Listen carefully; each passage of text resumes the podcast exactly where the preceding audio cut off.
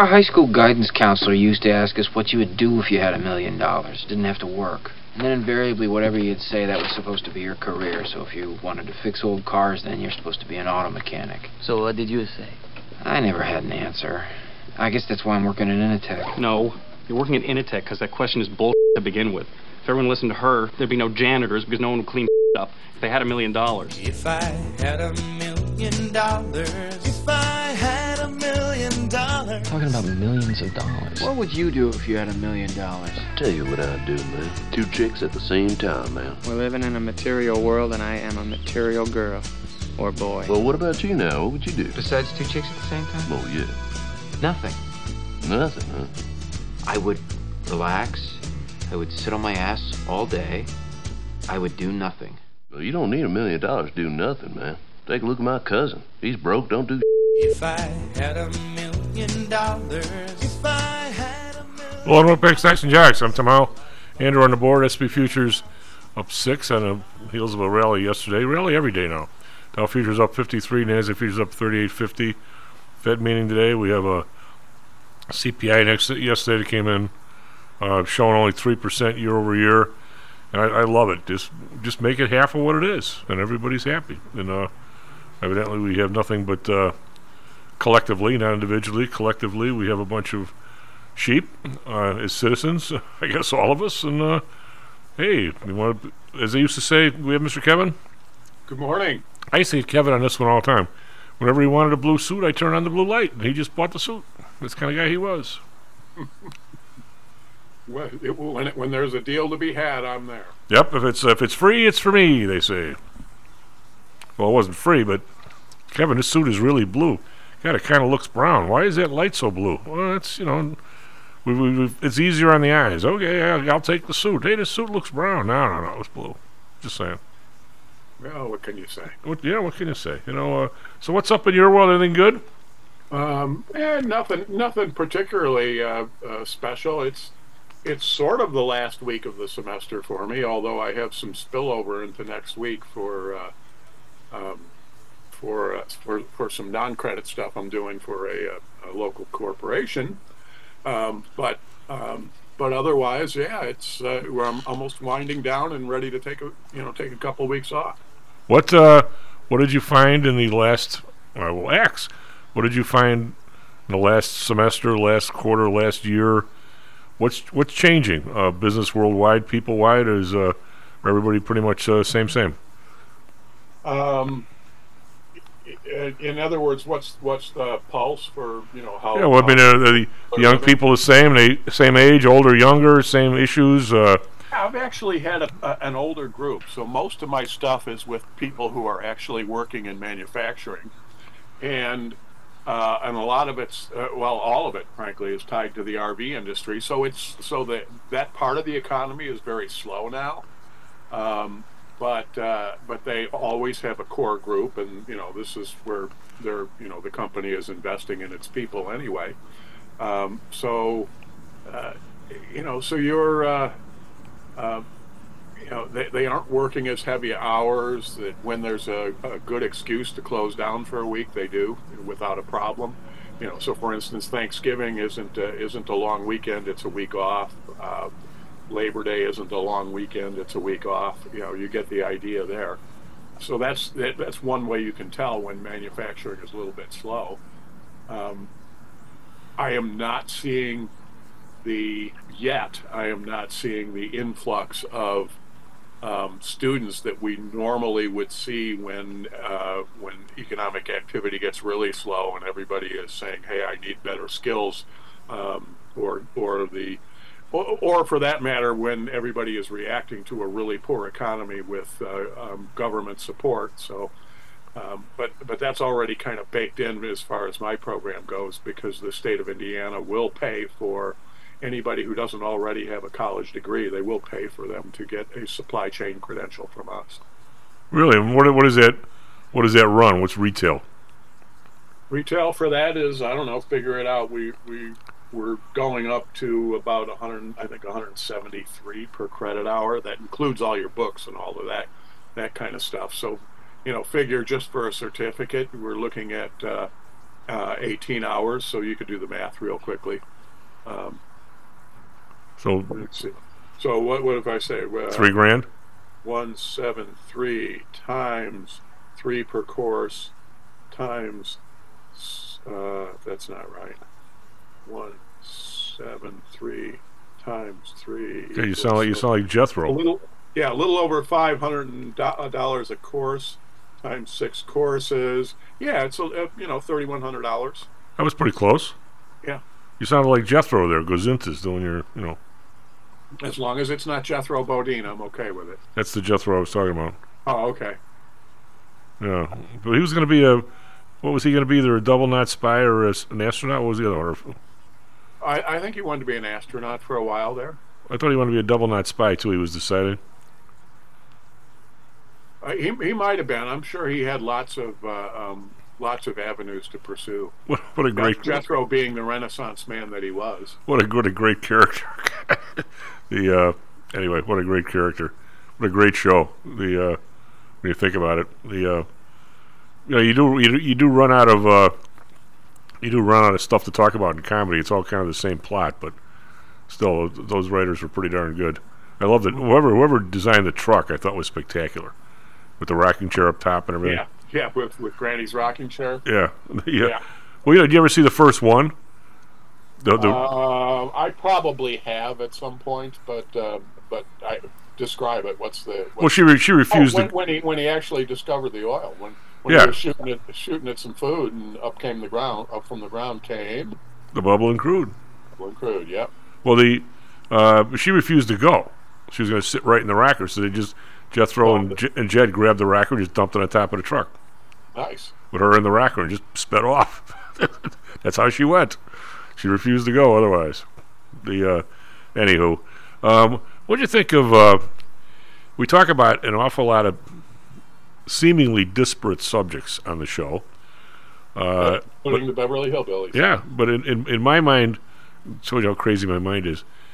They all are the same. They all, they all get to the same spot. And uh, you know, we, we talk about crime and punishment. We talk about people that are appear to be uh, ahead of the economic curve. We talk about you know the federal government.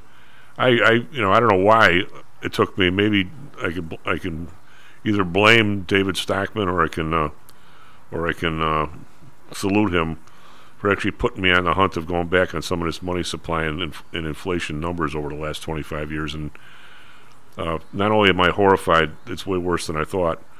I also can't believe that I that I managed money and traded the way I did.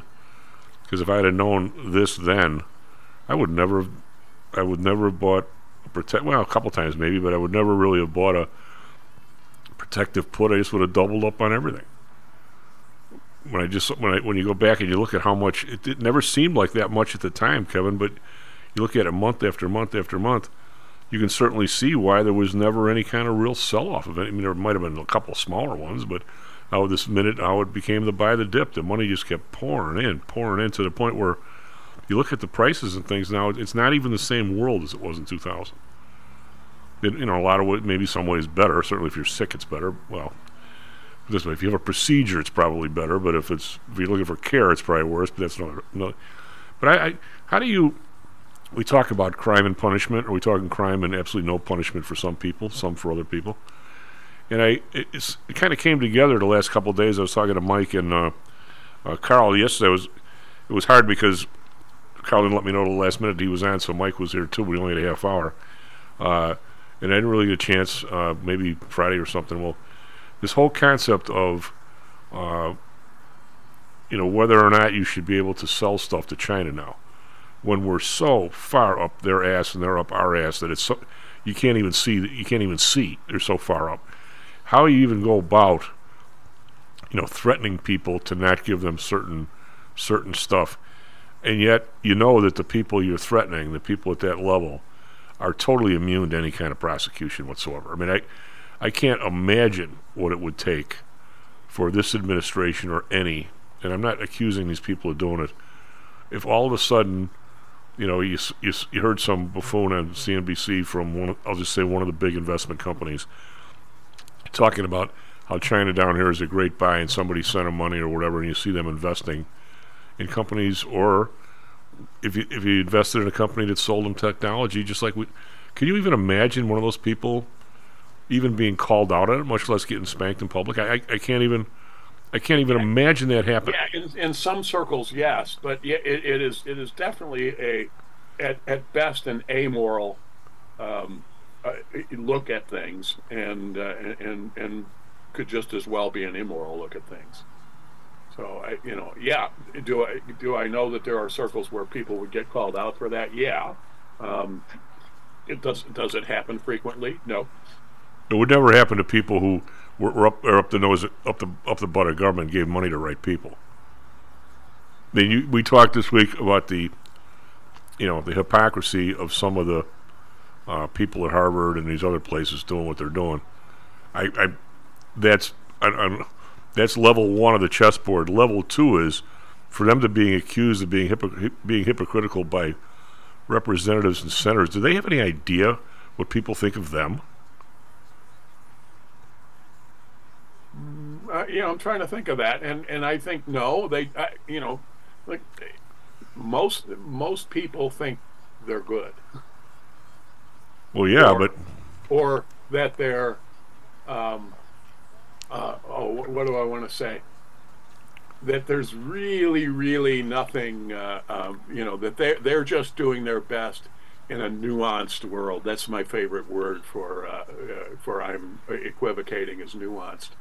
So, um, you know, so those are uh, those are the kinds of things that uh, that come into play. they're, they're Vito Corleone. I'm doing the best I can in a tough neighborhood. Yeah, you know. But I mean, you know, it, and it's the, one, the people around me that are Trumpers. Um, the one argument that I, an- I honestly do not have a comeback for is if you say something like the man wouldn't know the truth if it slapped him upside the head, and the, the response usually is, every single politician I've ever known does nothing but lie to me. So does he. What's the difference? I'm not so sure. I think he's on a class by himself. But in terms Well, of uh, it, a lot of the times, I think he believes his own BS, even when it is clearly contradicted on you know on video from from his past. Um, I, but I, I, I actually think that this guy this is a guy who convinces himself of his his own load of crap, at least often enough. Did you you do know Well, what I our guess it's like the uh, George Costanza. It's not lying if you believe it. you you, uh, you do know what our our uh, bosom buddy uh, uh, Dr. Johnson Blade Mark Johnson. Uh, I, I asked him about Trump one day, and he goes, and he now Blade's been a psychologist forever, and he's a brilliant man, nice guy. Uh, hell was my freshman roommate for God's sake, good basketball player. Not that that matters. Well, it did when we were playing basketball. You want him to be good, right?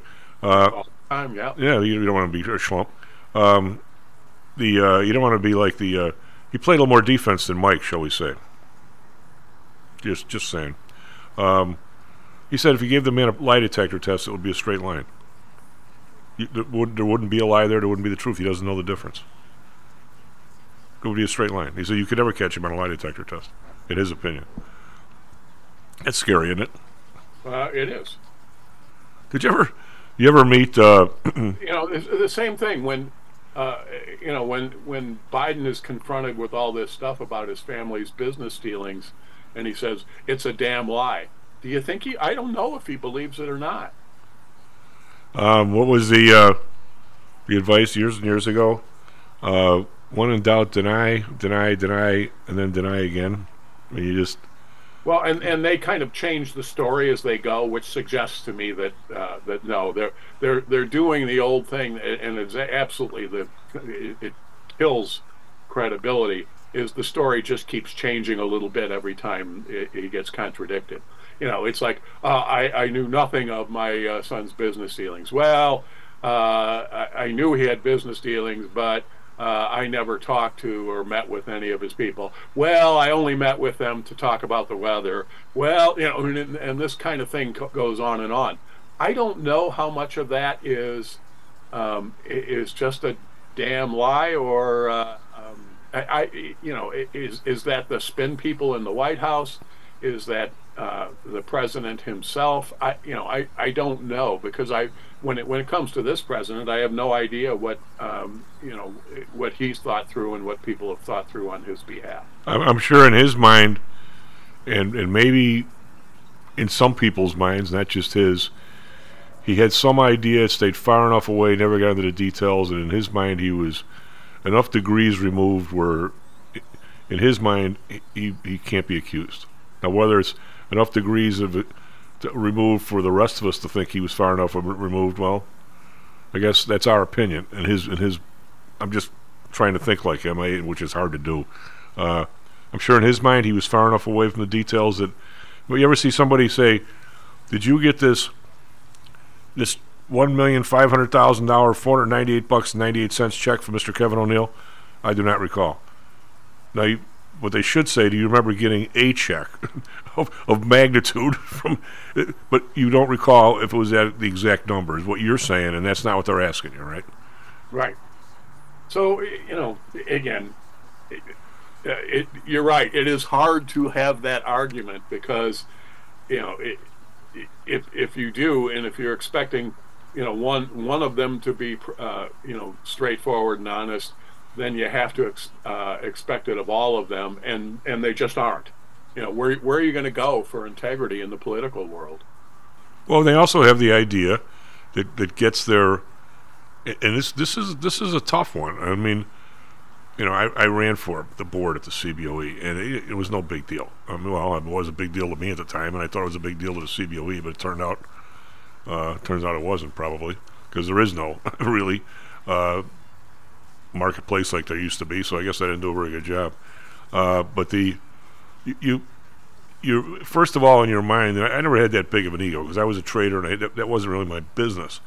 But if, if but if I ran for mayor or something here, or you did, first of all, the person who does that, unless you're you know back in Roman days where they went and grabbed the guy on the farm to be the dictator for six months and they needed him and they turned around and went right back to the farm.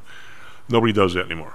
You, you have to have an ego the size of you know a watermelon to uh, want the job in the first place. So one thing that you absolutely know in your heart of hearts is this city, this country, this world would be better off if you won. I mean, I mean, honestly, you have to believe that, or else why would you go through it? Why would you put your family through it? I mean, why would you even consider something like that? So you have to. So so that means now what what can we do? What little what little nicks can we take in our ego and our morals and still feel we're the best person? I mean, do I go to the, one of the sleaziest people in the city? Do I get do I get a, a big chunk of change from you know some big developer? Well, I need the dough. He's supporting me. I know he's I know he's one step away from being a crook, maybe half a step away, and all he's going to want is crap from me for the next four years. Do I take it or don't I? I mean, this this starts to un- unless you're a Bill Clinton, and I you know this is sounds like a compliment. I don't know if it is or it isn't.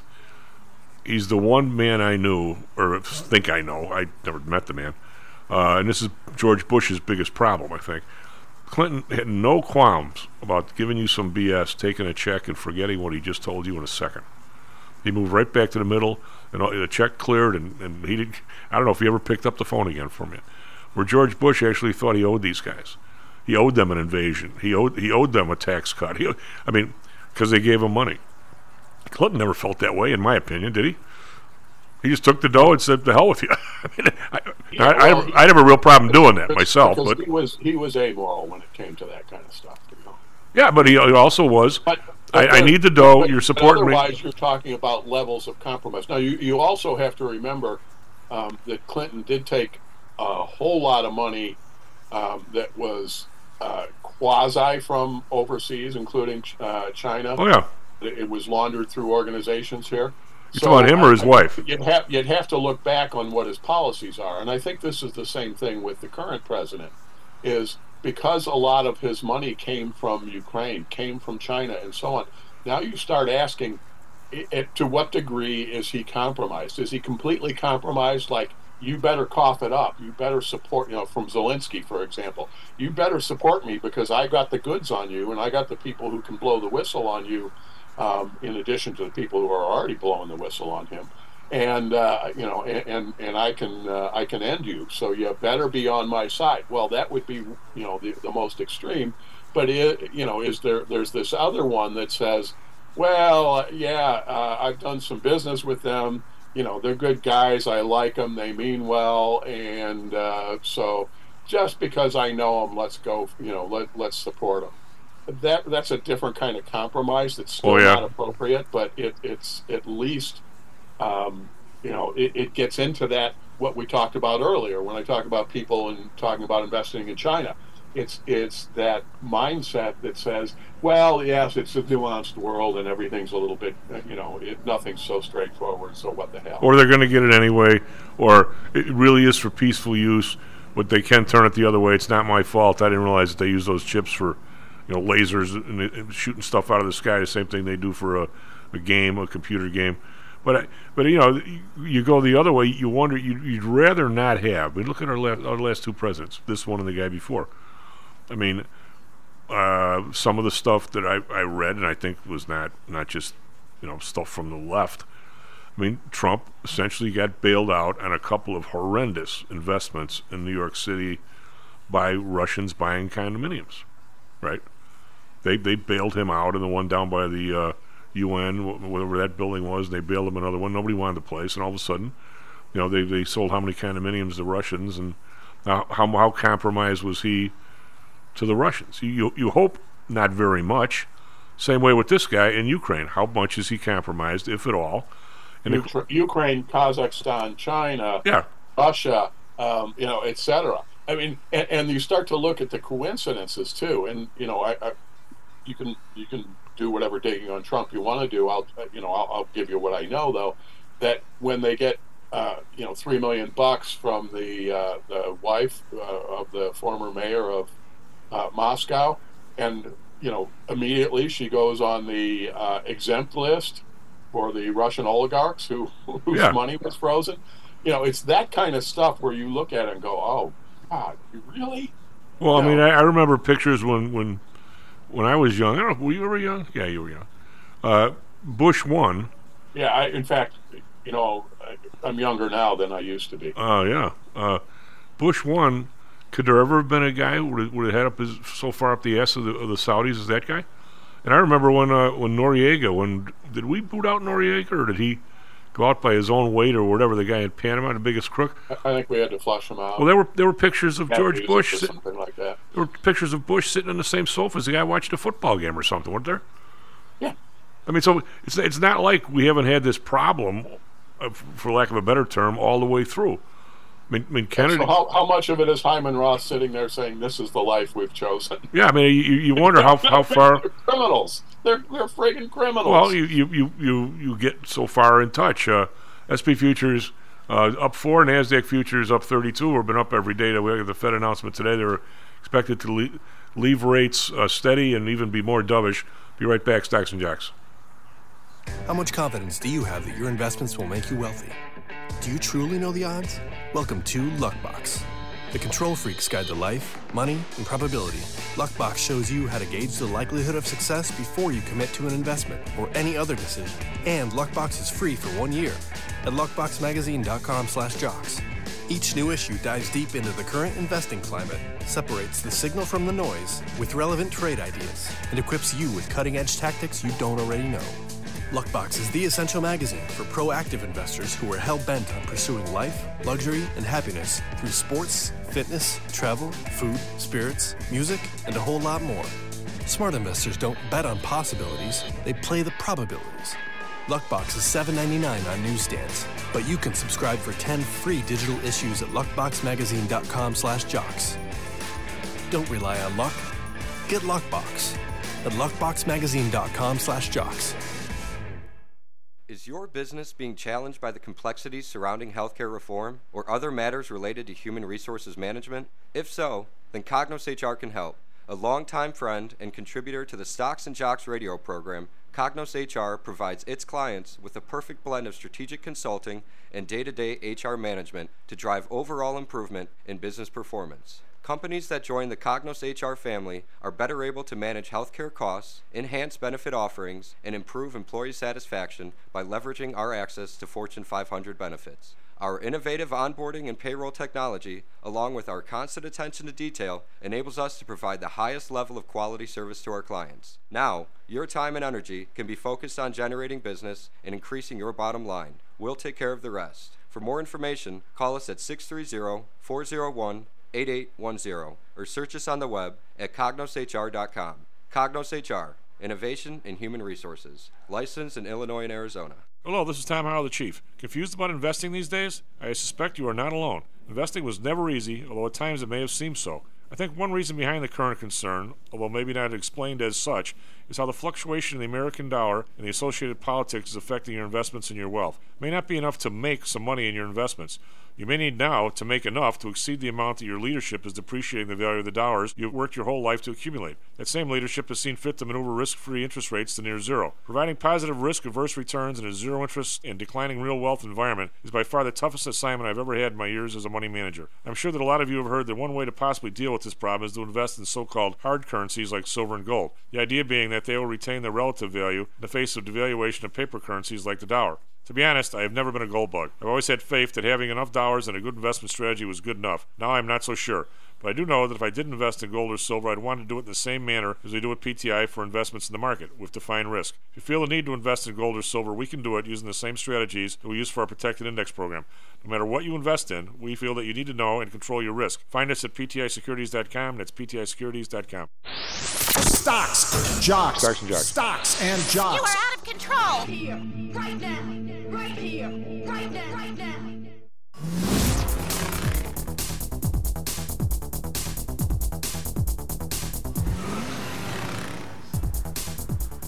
Loading up Stocks and Jocks. I'm tomorrow. Andrew on the phone. Andrew, Andrew on the phone. The board. He's everywhere over there.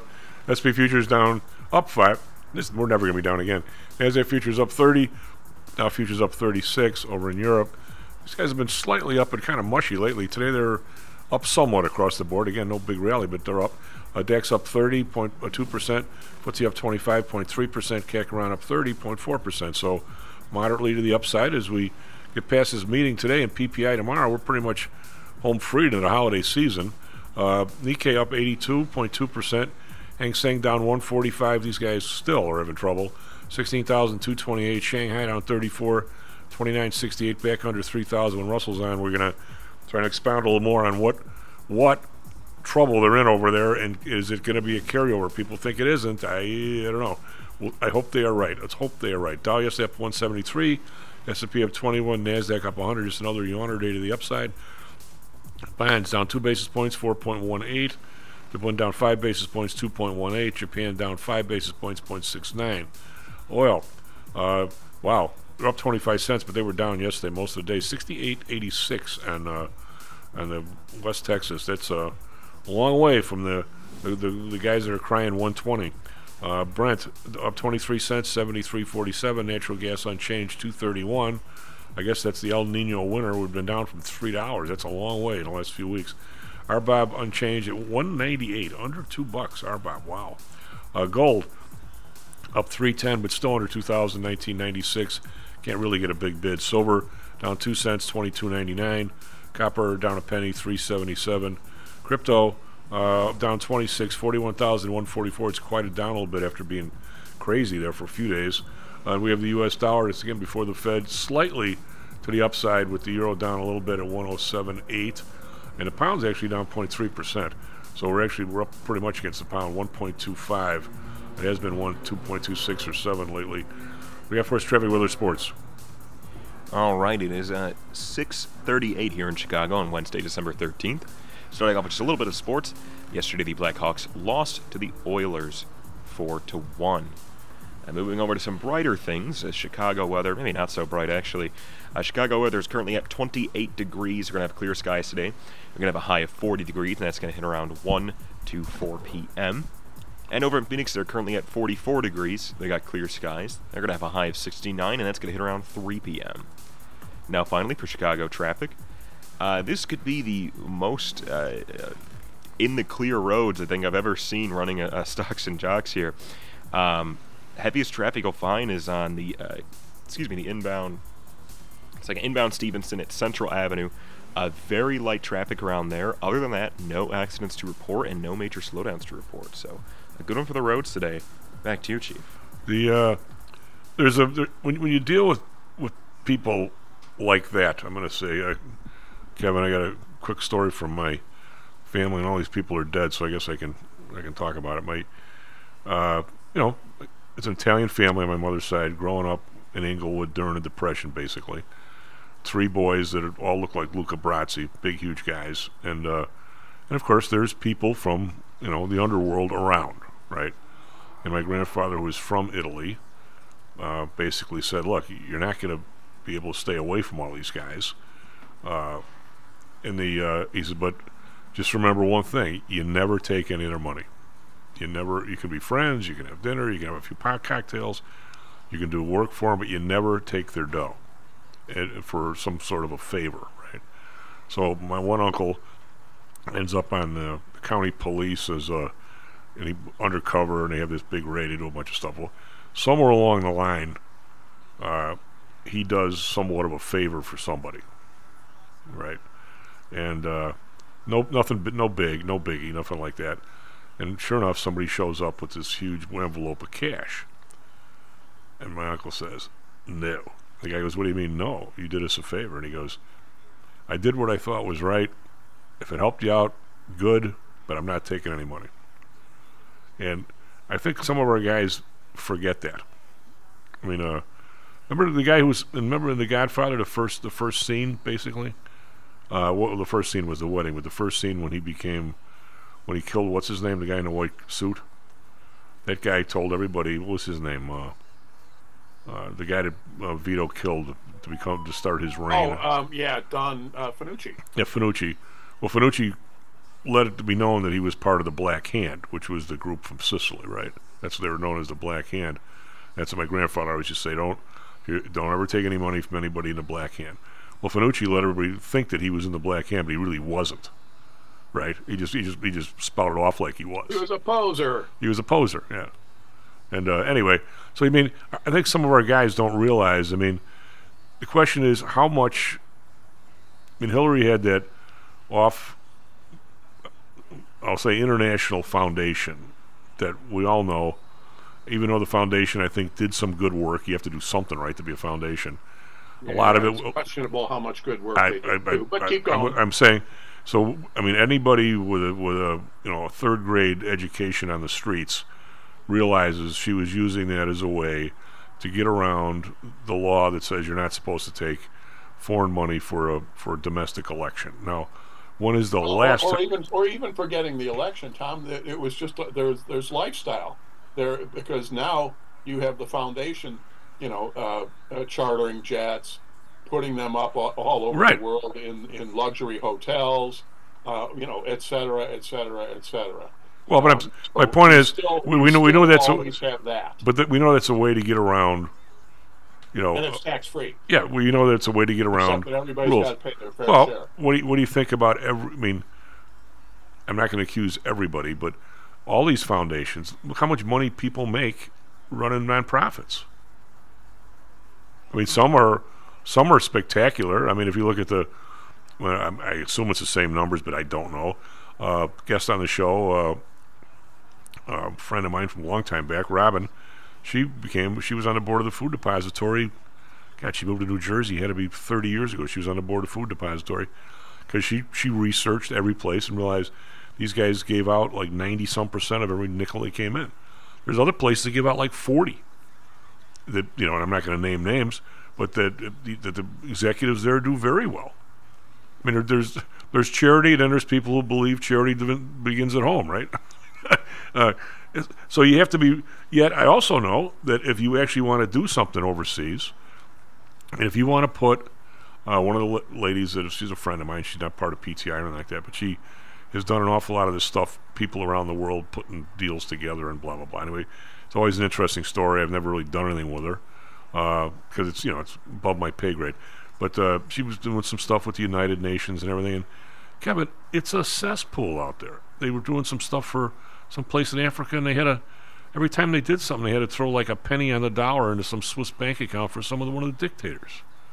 I mean, if, if you want, I mean, what do you suppose? You know, I'm not a huge fan of Bill Gates, but if he wants to put up a water treatment plant in some godforsaken place, what percentage of the money do you think gets into the water treatment plant? If he has if he has feet on the ground and, and guards that he pays for, I'll bet he gets 50 to 60 percent of the money into the plant. If he doesn't, he's lucky if he gets 10 percent into it. I mean, the, the world is so And- and incredibly when crooked. And when you're that rich, you don't even care about that stuff as long as you get what you want and you get the influence that goes with it. Well, I would I would care because if, if I'm getting 60 percent in there, I can put up twice as many plants for the same amount of money instead of giving it to people that are causing the problems in the place in the first place. Yeah, I understand. I mean, I, can't think argue with you on that, Tom. I, I, I have no argument with you. I'm, uh, I- I'm in full agreement. But, but it's hard. It's hard to, to throw morals onto a place that has none, right? But now, if you use that as an excuse to always be in your private jet, telling other people they shouldn't start their lawn more, you know, if you do all those other things, tell everybody else how they're screwing up the world. You know, I, I mean, en- en- enough of that. You know, don't don't don't curse the darkness where other people are. Light a candle somewhere, will you? For God's sake. I mean, What, what I always tell you, I'll, I'll, I'll take the uh, climate crisis seriously when John Kerry and Bill Gates and all those guys start flying commercial. Yeah, yeah. I mean, it's uh, but you know, we we have so many issues. They all, they all seem sort of the same. Uh, okay, I mean, the the amount of the amount of uh, so these guys are running for office. They're all compromised. Now the question is, you and I have to ask how much. I mean, in the local election here. Um, now, this is actually this is an interesting question. Uh, allegedly, well, I don't think it's allegedly. I mean, it's, it's. I'm sure if I dug in, Carl knows how to dig into the, the internet uh, contribution list or something. The lady we helped, we we helped. We had her on the show a couple times, and I think is spectacular. Karen Reeves was running for uh, um, Bobby Rush's spot in the, uh, election where there's 14 people running. Well, in the last two weeks, uh, Jesse Jackson's kid gets a big chunk of change from Bankman Fried, the guy from Bitcoin who's now in jail. And I think it now whether can I prove that that money had him win? And not really. Uh, she came in third. It was real close. He had you know only 30% of the people showed up to vote, even though there was 14 people running. Now that's that's an issue, I think. Uh, and and she came in third. He had you know whatever. He got eight percent of the votes. The other the other lady or the other guy got you know seven point five, and she got seven point four. Now, if he wouldn't have got the money and couldn't buy stuff the last week and have commercials, nobody else could afford them. Now, I guess he doesn't know anybody anything now because the guy's in jail. Uh, I don't think he gave the money back, where Dick Durbin and a couple other guys did. In fact, I, I'm pretty sure he didn't. Uh, pretty sure, not 100%. Uh, now, if if Bankman Fried was found not guilty, what what does Jesse Jackson's kid owe Bankman Fried? But I, I never could quite figure this out, Kevin. It's one of the one of the mysteries of my life. What does he owe them? Is it does he stick his nose up in the air and say I'm entitled to this spot because my dad's Jesse Jackson? I don't know your crap. Maybe. Uh, that well, I don't know what that does for his next contribution. I mean, I, I, don't, I don't even know how that game is played. I Yeah, don't. it's- once you're the incumbent, it doesn't matter much. Okay, but I'm saying it's it's a it's a it's a business. It's a game that I, I don't know much about. I mean, I know a lot about the markets. That's my that's my business. But I don't. I mean, how how much do you have to owe somebody? How much do you, do you really, you know, do you take a check from a a serious left winger or right winger and actually have to do what they tell you what they want to have done? I mean, when you know it's it's a it's a loser proposition. I mean, I, I'd rather not be in that spot to be honest with you, because I don't know how much I owe these guys if at all. I mean, I can't just ignore them and grab the check. That would be, you know, what do I do? Cross my fingers behind my back like you're five years old or what? Go back to the Godfather. One day I will ask you to uh, do a service. Yeah. Well, thing of it is, I would probably feel I owed the guy, and, and, but that's not the right spot either, is it? No. Yeah. Oh. That's the same thing you're saying. How how much does Trump owe to Russians for bailing them out? Or Trump may may not even remember they did it. I mean, I, that- maybe that's the yeah. That's Well, like- actually, you know, Tom, I think the only way you can really evaluate is say, uh, how did it shape policy? You know, what, or, or you can speculate on how it shaped policy, but what was the policy? So you know what what showed up as policy, and uh, um, and does it look like the kind of policy that you would have uh, if, if he's if he's compromised? So and and I don't really know that there is such uh, such a policy with uh, as it pertains to Russia because um, they they really didn't get anything out of the uh, you know out of the Trump administration. They're not getting a lot out of the you know much out of the Biden administration either, even though there's some compromise there. So you know part of that gets to be uh, you know who who is uh, you know what's what's the pecking order? Who who lined your pockets the most, and then where are you going to go with that? Or or do you do you actually have to? I assume they still have the the, the bat phone, right? To Russia, they used to have it. Uh, everybody knows what I'm talking about. The Batman had, a, had the phone right to the police commissioner, right? Uh, do you pick up the phone and and and, and uh, you know tell Putin face to face? Okay, you guys supported me in these four buildings that I needed. I, I've done some stuff to help you out along the way. You invade these guys too far, too far. The, the, uh, as far as I'm concerned, we're even. Do you, do you have to? Do you make the call and say that's it? I don't know. Maybe I would feel I had to. I mean, you know, but, but these guys, I, I mean, I no matter no matter what, I was compromised with Russia. Doesn't get them. Doesn't mean I, I want to invade another country. I mean, you know, somewhere one trumps the other, doesn't it?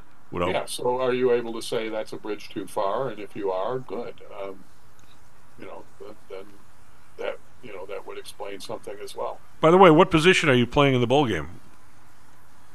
Oh, uh, I'm I'm going to be uh, I'm going to be firmly in the position that is in the recliner at home.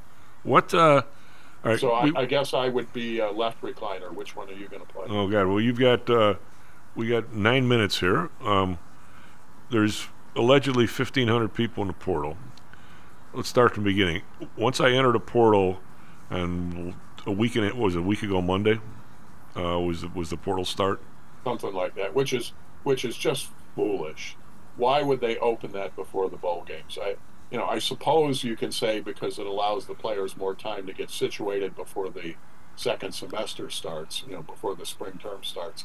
But good lord, that you know they are undermining their their own little uh, uh, golden goose here.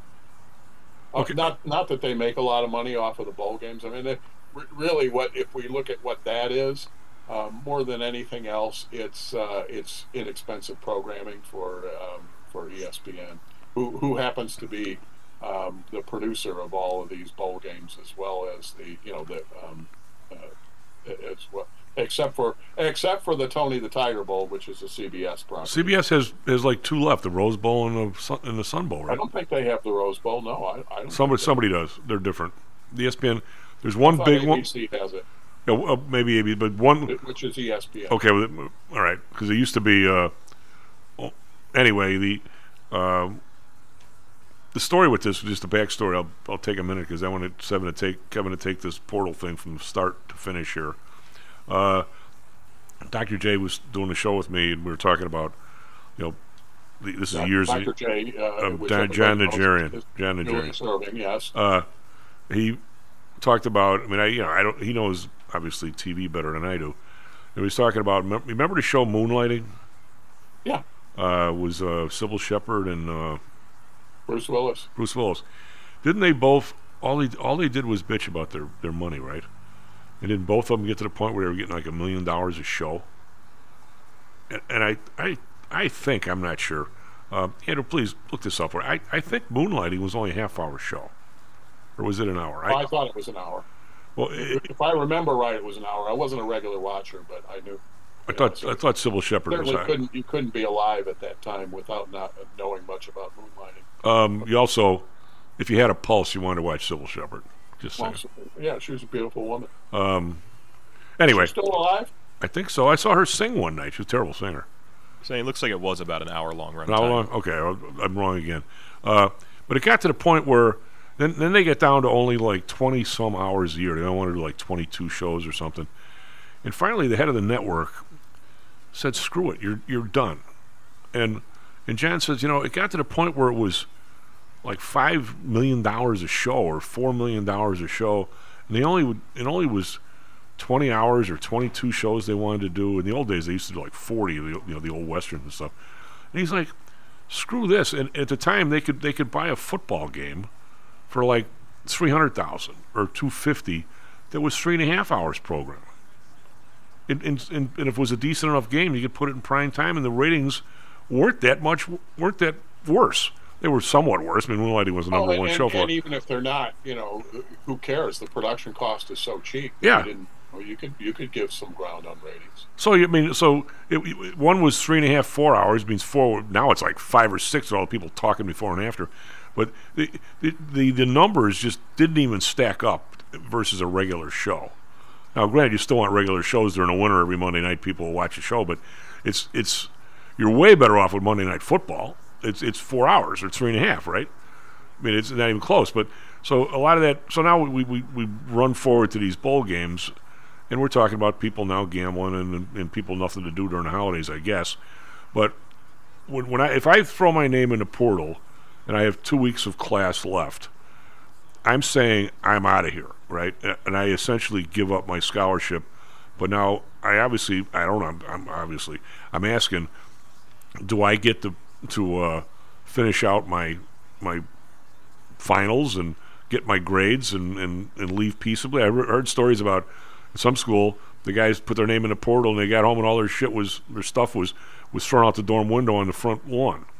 Uh, well, a- a- again, no, uh, they they can't do that. First of all, you're way past when the bill was paid, so so it's it, so that's not an issue anyway.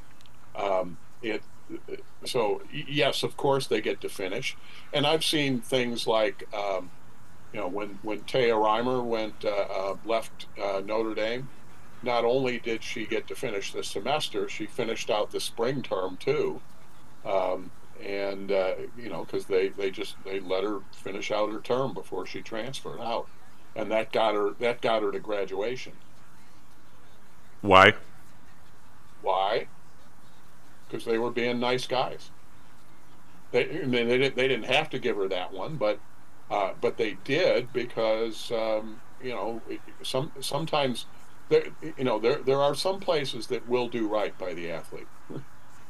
and and in, in Reimer's case, she could she could graduate after her third year, and she still had two years to play. Um, so um, so she transferred to Michigan State and played there. Kevin, you've known me a bazillion years. You know, there probably isn't anybody who's got a softer, softer head or a softer heart.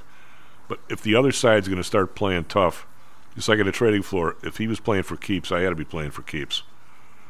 Um, you know, and it's not really my personality, but I learned fast. I, if if you're out because you want to go somewhere else and play, and you're telling me up yours, you know what? At some point, up yours. And I, I have a feeling, Kevin, and I and I I know how this Well, is going. to... Yeah, but people people leave for different reasons, and some people leave, you know, uh, on on relatively friendly terms. What they're saying is this isn't the place for me, um, and uh, and you'll even have coaches who will help a transferring player land in a good situation. So it's it's not a hundred percent adversarial in the process. There, you know, it there there's a significant chunk of it that is really built around, uh, you know, uh, uh, honest conversations at the end, saying, "I don't see, uh, I don't see the playing time for you here," uh, and then you know it's up to you as to how you want to, what you want to do about that. There have been people who have come back and they, after being told that they don't, they don't see much playing time in their future, and have come back and proved the coach wrong um, and and become you know important parts of their team. So it's it, it- but those conversations happen at the end of every season, and people use that as the basis for their decisions of whether to stay or whether to go. Other people just want to go, and so each each circumstance is going to be it. a little bit different. Well, th- that was that was the original intention of people being able to, like, say our, our, our girl, the girl's on been on the show, young lady who's been on the show with us, Katie, a couple times. Now, Katie was a, a volleyball player at Loyola. She happened to hurt her shoulder, but she was really pretty good. Now, if if Katie would have had one year off for like a surgery and had a year left at Loyola and said, "Look, I'm transferring because I got this incredible research possibility at Vanderbilt and Loyola does not have that kind of research. I'm going there, and oh by the way, I'm going to play some volleyball while I'm there. That that to me is a totally different sort of thing. That was sort of how the graduate transfers were designed originally. Weren't you supposed to be able to go somewhere else only if they had a graduate program that your current school didn't have? Wasn't that the original definition back Yeah. when? Well, how, that lasted what about a day? Well, it's I mean it's too easy to just say, oh, you know, because in graduate schools everybody's got a very uh, uh, specific, you know, they'll put a, a different specific programs together. So, as an example, um, you know, I have two new credentials winding their way through our approval process. Um, one of them is uh, in quality management, the other is in supply chain analytics. Well, hell, you know, you could transfer to my place because there's a lot of places that may have analytics programs, but they don't have supply chain analytics. So Yeah. Oh, I, I but I mean, so- really, to, to so, transfer from all- so it's it, it's it it, it it it was a silly rule to start with. Well, the idea that you're going to transfer Ohio State to Illinois because Ohio State doesn't have the major. Come on, what what Big Ten school doesn't have whatever you're looking for? I mean, I, you know, there might be a couple, but Well, and you can invent them if you need to. well, that's all. It, so, uh, but now the guys like the, the the freshmen at Notre Dame that are leaving, they're gone and they're not playing in a bowl game. Uh, yeah, correct.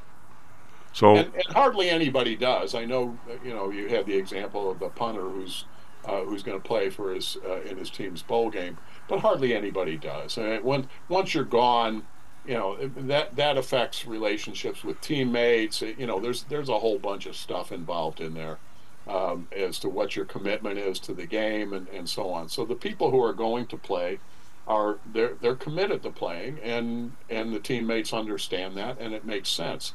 So I, I don't think you want them to, to stick around for the bowl game, um, with you know probably rare exceptions. Well, I guess we got to get Russell, but a uh, simple math question between the people who think they're going to be in the draft, they don't want to play, which you know some teams have a few, some people don't, and the 1,500 people that are in the portal that's, that's signed up for the portal. Uh, are there teams that started out with 60 people that are down to 40? I mean, and that their best 40? No- Notre Dame's opponent is down to its third string quarterback because the top two are leaving. They're playing who? Oregon State. And uh, how many other people are leaving? I mean, is Oh, Harris? Yeah, I I think it's you know it's basically we're we're harkening back to the days of having a freshman football team. Um, how did uh last question? How did Wisconsin end up on a New Year's Day bowl against LSU? Uh, it's whatever the arrangement is that the SEC and the uh, Big Ten have with their bowl games. Or were they even were they even There- top There's thirty? an order of what they do. So, you know that um, you know the I, I don't remember what bowl game they have, but you know it's like the fourth place. Um, uh, the fourth place team in one conference will pair off against the fifth place team in another conference. It's it's all part of their contracts with the. But they've got to be well, obviously below Ohio State. They got to be below Penn State. Are they better than Iowa? Probably not even better than Iowa, are they? Yeah, I don't know. Have you seen Iowa's offense? I mean, Iowa's in a championship game at least. Yeah, so that means they won the division there. Well, they beat Wisconsin. Wisconsin- That Wisconsin is in. So there you have it. Well, that. How would you like to be the odds makers in all these games? Not even know who's playing. Uh, I think they, they need to focus on their prop bets. Oh God! All right, bud. We'll talk at you uh, Friday. SP futures up four, Nasdaq futures up thirty-four. Real quick break, Mr. Russell Rhoads, Professor Russell Rhoads. This self directed trading is a lonely job. Online trading is not as easy as point and click. No, it's not. Everyone, even professionals, need to share ideas and think out loud every now and then. That's what I like about PTI Pro Direct. Their staff of former option floor traders really helps me choose the right strategy for trading option volatility and plan the time decay for my covered writing program. Yep, nothing can replace years of trading experience to stop you from making that dumb trade and for saving a few bucks. We've all been there and done that. yeah, I have access to all that great trading advice and experience for just a penny a share for stocks, $1 for equity options, and $1 minimum a trade. Our clients at PTI Pro Direct can call when they need a little help on a trade or just to talk about the market in general. We trade every day. We love this stuff. That's what I like most about PTI Pro Direct. Cheap prices, along with great advice from real floor traders. It's the best of both worlds. Tell your friends. That's PTIProdirect.com. PTIProdirect.com. Are you one of the millions of people who suffer with pain? Do you wake up in the morning with stiffness in the lower back or neck? Why are you using medication to cover up the symptoms without treating the actual cause? Painkillers, muscle relaxants, and anti inflammatories are not the answer. At ChiroMed, physicians are trained to detect the cause of your symptoms and to correct the underlying problem. If you're ready to listen to common sense and do what it takes to make changes in your body that can affect your health for the rest of your life, give ChiroMed a call and set up a complimentary consultation. They are located in Orland Park and can be reached at 708 403 2727. 20,000 patients over 22 years have been treated at ChiroMed, and over 90% of them have had positive results without medication or expensive surgery. Isn't it time you did something good for your body too? Give ChiroMed a call 708 403 2727. That's 708 403 2727. Let's get you pain free and living again.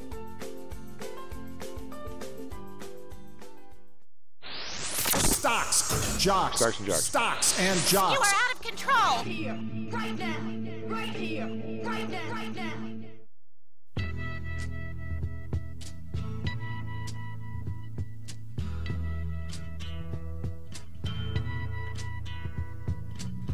There's something happening here. Well, and back Stocks and Jocks. I'm Tom Howell, Andrew on the board. SP futures up five. Uh, the March contract is up five. Uh, Nasdaq futures up 32 and a quarter. So we're continuing our, our our march into the green here. Do we have the professor? I'm here. How are you, Happy bud? Wednesday. How are you? I'm doing all right. Happy uh, Hmm. two Wednesdays before uh, Christmas. Get our shopping done. Oh yeah, somebody did that for me. I, I'm good. Um, it's one thing for sure. I'm good. Let's just say I'm good. There you go. It's one thing for sure. With three ladies in the house, I bet you never. There's always somebody Uh-huh. who'd be happy to do some shopping for you. Oh yeah, yeah. I've um, I'm taking the youngest to, to New York between Christmas and New Year's, and I'm scheduling as many things to go to as possible. Because if we're, you know, if, if we're on top of the Empire State Building, we sure as heck are not at, uh, you know, Saks. Um, I can see you wandering up and down. Uh, yeah, uh, the streets. I, uh, I'm, the, the more the more things we have going on, the less shopping time there is. um, We'll leave it at that. I had a, I had a lady, a very nice lady, used to trade for us. Um, she was Mhm. market maker, broker, and uh, just a terrific person. And uh, we were pretty good friends. Uh, and she s- decided to, you know, she goes, you know, I said, you know, I probably since I'm running for the board, I probably need some new duds. Just give me your credit card. I'll go get a bunch of stuff. Give me your size. I'll go take care of it for you. And I'm going, what? Mhm. She just loved to shot. Who knows what she'd have come back with? How much that would have cost me? But I, let's just say I deferred. I deferred. hmm So there was a there, there, there was a, a young lady who used to to do uh, reports from the floor, and one of the uh, one of the floor traders had given her a credit card for the very same thing. I bet you can back. They can back with some nice stuff. You know. Yeah, Oh yeah, yeah. So you ever see anything you you know you think I'd like? Go ahead. Yeah.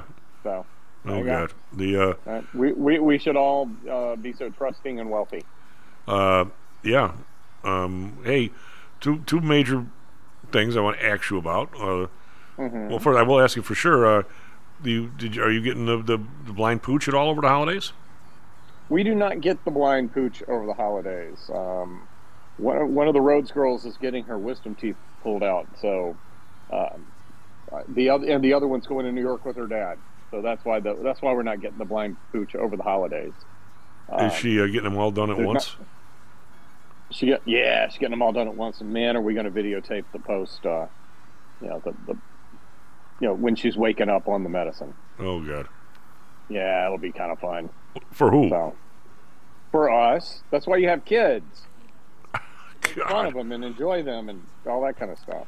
Um, Entertainment. The, the you wor- start to get sick. Of, you got to start to get sick of your roommate, so you start having kids. did you did you ever get yours taken out?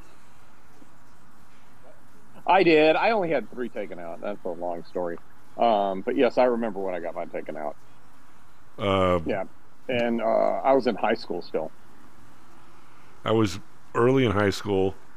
Mhm. Mine were severely impacted, and in those days, uh, they didn't put you out. You didn't go to the hospital. Oh gosh, oh that's terrible. And uh, so I went to see this guy, and they did one a week for four weeks during one of my summers.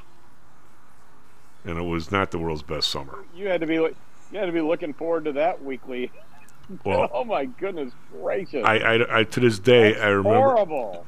Well, they were so there was not there was no room at all. There wasn't even a spot back there for them to come in, right? So they were coming directly sideways. So I go to the Oh, so they're young. Oh, Oh yeah, so I mean, I go and, and he's you know throwing all kinds of novocaine all over the place, which wasn't bad, bad enough.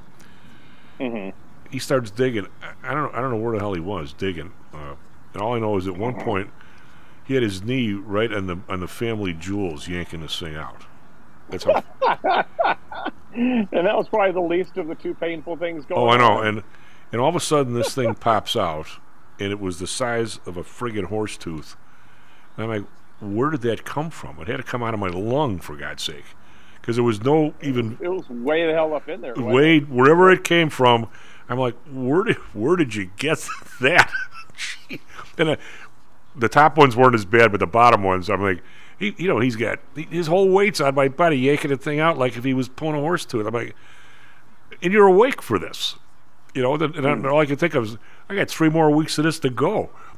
I, yeah, that's what I can only. I mean, goodness, after the first one, you know, at least normally when you have stuff like that done, when you leave the the the, the appointment, you're done. yeah. So, you know, I, I I I can only imagine your response when you heard the dentist say, "And we'll see you next week." But he did say he took the hardest one out first. But at one point, he goes, "Now you got to hold, you got to hold real still," and he put something in, and he had a he had a pound through a bone.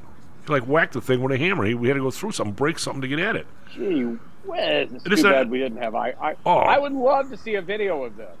I just, you know, it was bizarre world, but uh, that's what they did. I mean, you had enough Novocaine, we didn't feel anything, but it was like, what are you doing? And everything he pulls out is just bloody as all get out. You're like, "Ugh." but so let's say medicine's gotten better. They just put you out. You wake up, you don't know what, what they did to you. And I guess, I guess you don't care necessarily. But uh, ugh. anyway, uh, I hope she does well with this, and uh, it'll be a couple of weeks. And anyway, so my, my two And questions we'll are. we'll send her back to college.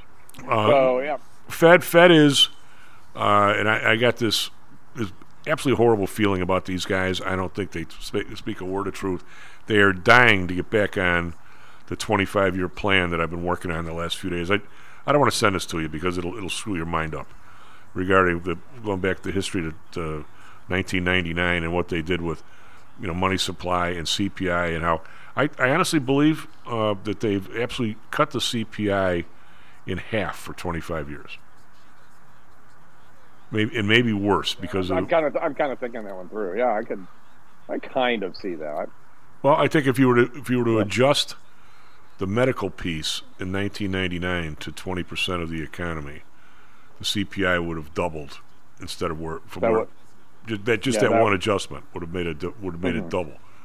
And they and they're and, and the the market is dying to have them go back to that, where we're gonna we're gonna increase the money supply six percent a year. We're gonna say there's two percent inflation, even though even though it's five or six, and we're just gonna at the, in the end of ten years, the people with assets are gonna be even more wildly wealthy compared to the rest of the people, and be and the rest of the people are too too dumb collectively to realize it, and not, and they won't do anything about it. It's not even an issue on the on any any kind of uh, election agenda. It's not even a inflation's totally off the table. Yet I look here, I'm looking at the now weekly money supply numbers that I guess they give you in arrears. Money supply is higher than it was in April. So you tell me how much these guys are fighting inflation or the price level. They're not fighting it at all. They've, and and, the, and the the investing public is starting to figure it out that we're just going to keep pumping, just keep pumping.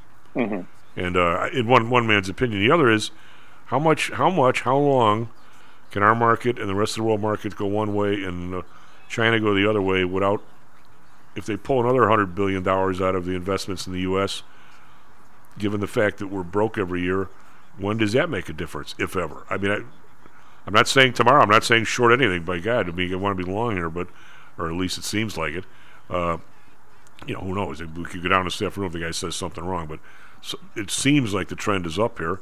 What what what Yeah. could upset this? What what makes you nervous here, bud, or anything?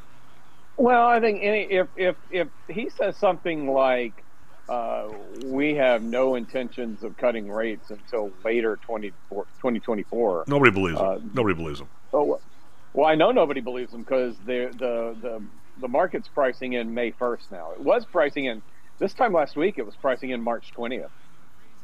If it if the it takes the the employment number actually pushed it back to uh, May 1st for right now. Um, two months ago, we were talking about September. it's gonna Same the stock market. Well, where I'm going with this is the the, the, the stock market, the, the, the leg that we've had in the stock market lately has been completely rates driven.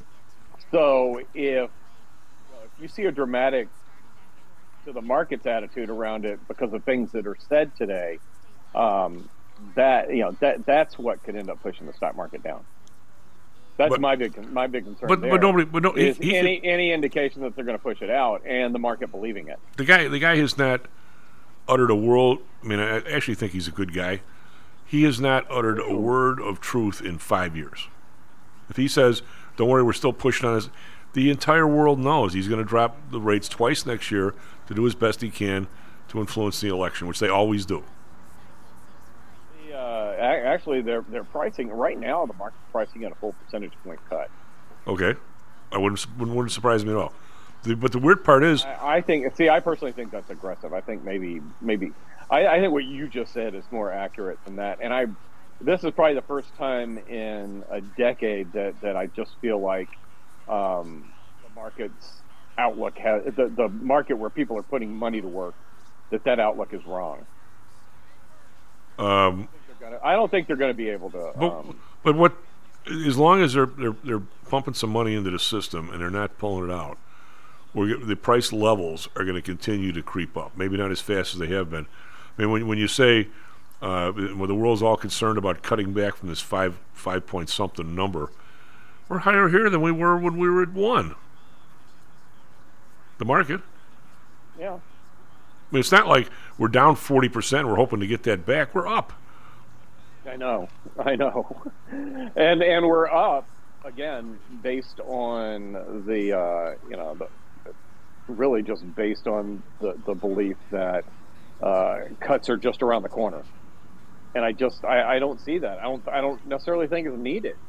Is there anything if, we have status quo in the numbers that we're seeing right now? Is there any reason that they should cut other than to, to you know make the rich richer and the poor poorer? Um, the one, the one, the one, the one reason I think they should get down a little bit, and I'm just just Mhm. one, is the the ticking time bomb. It, you you can't have new mortgage rates four percent, four and a half percent higher than everybody who in their house has them currently. If if you can Mhm. avoid it. In other words, if- Mhm. I'm not I'm not saying you should get interest rates down to one and a half percent again, which what the market seems to think that that's what you should do. I'm talking about if we can somehow get mortgage rates into what I consider to be the normal range, six and a half and not eight. I think that helps a little bit Mm-hmm. because I'm really worried about. Yeah, no, it'll, it'll help a lot. And um, I'm not uh, talking three started- again. I'm not talking three. I'm talking Yeah. six. I think eight's a little a little rich. That and that is and, and that's a re, the the housing thing is a reason for them to uh, maybe start lowering rates a bit. Uh, we're I, I'm looking at places in Indiana uh, to buy places, and just about every place I look at has been on the market for a little while and has a price cut. Well, I mean, I. I mean, And- how do you? and So and you know that that right there, I think is a pretty good indication that it. Uh, a couple of months ago, or maybe about three months ago, um, same situation. Looking around in Indiana, and things only stayed on the market for maybe a week or two, and they were gone. So that has slowed up. Um, from what I can tell, that has slowed up tremendously Um, and that's the that's the, the reasons for them to cut rates, other than they can. Um, I, I don't I don't think they're there. Well, I, I You know, judge judge's I- I- paper, Professor. You get. I don't. I don't know I mean, what. everybody thinks they're going to cut rates because if, if inflation gets down to a certain level, they uh, don't necessarily. eh, eh, They're not going to want to cut rates unless you know, unless there's a reason uh, to to help the economy, and uh, we're not seeing any reason to help the economy. um, let me And- shift gears for a second. Say, uh, the one other little thing was, we did say for a long time when we were at excessively low rates that it was more can the Fed raise rates to get back to a normal interest rate. You know, the Fed can do this. Well, they can cut rates, but does that mean they need to? Well, it depends on what you say mean by the word need. Uh, I would say that you and I, if you were to give a very tricky final exam to a bunch of monetary theorist people, right now is it's got to be one of the trickiest. I'm going to say policy times I've. This I'm not saying this meeting today is the most important. I'm not one of those knuckleheads, but I'm going to say this. This is the trickiest. You look at what I just said, makes some sense. Okay, uh, that you know you really don't want to have somebody have if they walk out of their house, they have to go from three and a half to eight and a half for a mortgage. I mean it's very damaging. I mean, it, it could be if you ever had layoffs, it could be a real problem. But you also don't want to be in a trick bag, which is I think where they are, Russell. The the median house price of a house is up to 406. That number should be three and a quarter. They they pumped it up there, so you can't. They also can't be in a position of defending that price. The price is too friggin' high, Yeah. in my so opinion. that's a reason. That that's a reason right there that that they shouldn't cut rates. But the people that control them, and I honestly believe they're controlled. tenth of it, yeah. Um, the, the, the, the, the one temp, they don't want, you know, uh, the lady who just sold the $2 billion worth of stock in Las Vegas Sands at 56 PE and bought part of the basketball team. I don't know boo about Mhm. Las Vegas Sands, and I'm not going to say short them or anything like that.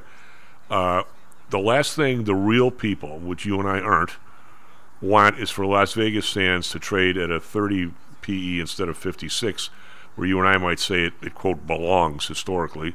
Doesn't mean it belongs there today. Mhm. They, they that is not they're they're not going to do that. So what are they going to do? They can't they are they in a position of defending the current price level that they created, or are they going to go to a, a more normal routine? And if you go to a you, you can't go to a normal interest rate level and defend this price level at the same time, can you? Um, I, I I feel like you start to get cross currents in there that might might screw things up a bit. I mean, you, you're, pricing. Let, let's and again, this is one man's opinion. Uh, you're pricing. Let's let's take professional teams. You're pricing teams at probably two to three times, if you use any kind of an implied interest rate, whatsoever, two and three times the income or uh, the interest interest payment at, any, at even like a six percent rate is probably two and three times the total income for that year. That that's what you have things priced at.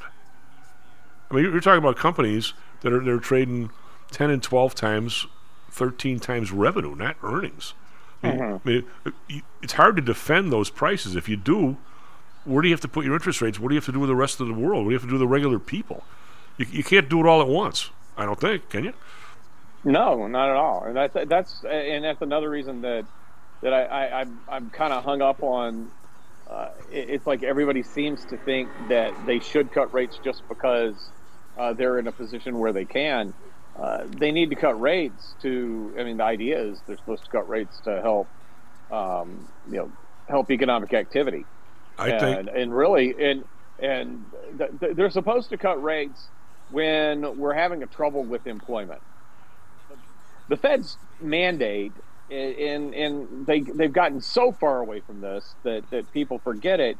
But you always have to loop back to their mandate. I would love to hear Powell say, remind everybody, our mandate is, um, you know, the best employment number we can come up with without causing inflation. And if he were going to be completely honest, I think he would stand up there and say, that's our mandate.